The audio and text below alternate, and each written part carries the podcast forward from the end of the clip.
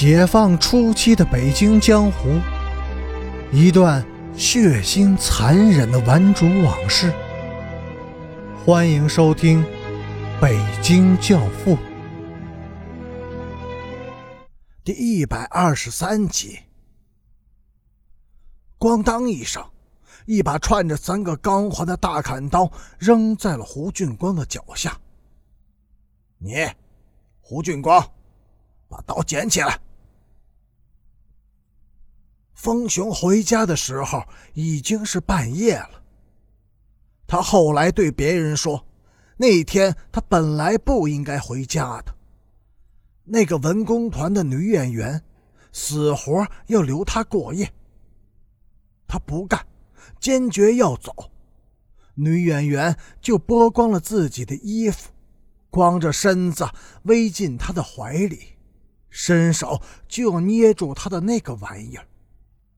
风雄说：“我当时憋闷的没着没落的，真想豁出去了，但是我没有，硬是挺熬了过来。男子汉要有德有操，坐怀不乱。”风雄的话，想象多于事实。有没有女人对他献媚求欢，已无考证。但是他本人绝不是什么坐怀不乱的主不过有一点他说的是对的，那天晚上他是不应该回家的。他推开家门，伸手去拉灯绳时，却发现灯绳断了。他愤愤地骂了一句粗话，随手把屋门重重地关上了。他摸黑走了两步。这才发现屋里有一个人，那个人坐在写字台前的破藤椅上，正抽着烟。屋里很暗，什么也看不清，但在烟火的一明一暗中，风雄清楚地看见了那个人的眼睛，那是一双泛着凶光、暗藏杀机的眼睛。风雄心里一惊：“他妈的！”他又活了。他见过这双眼睛，在香山公园门外，他刺出的第一刀后，这双眼睛就死死的咬住了他。你，你是谁？周奉天。你，你要干什么？索命，讨债。我操你妈，周奉天！风雄随手把手中的门钥匙向那个人的头上砸去，然后转身就向门口跑。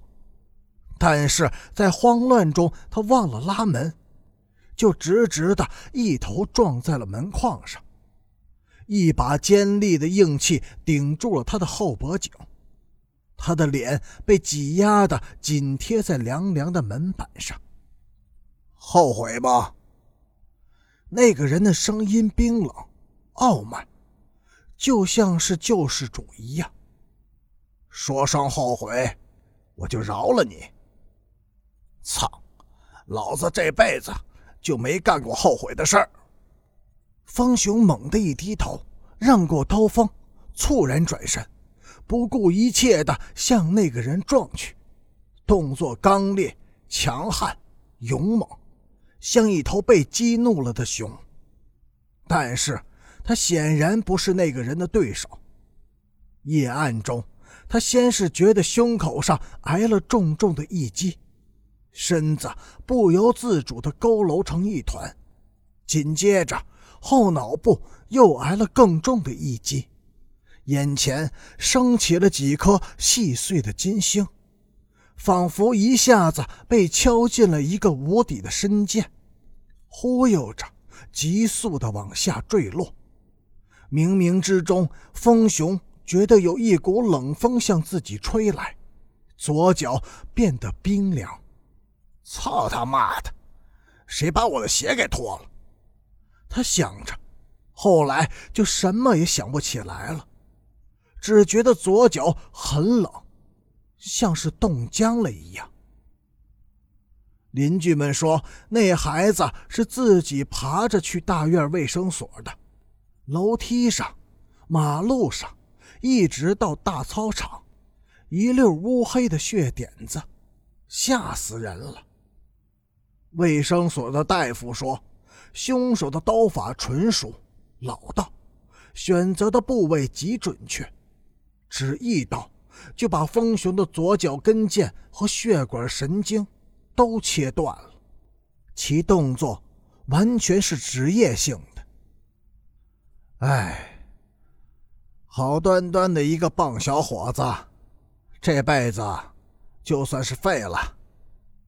大院的门卫说，在傍晚前后，并没有发现任何可疑的陌生人进入大院。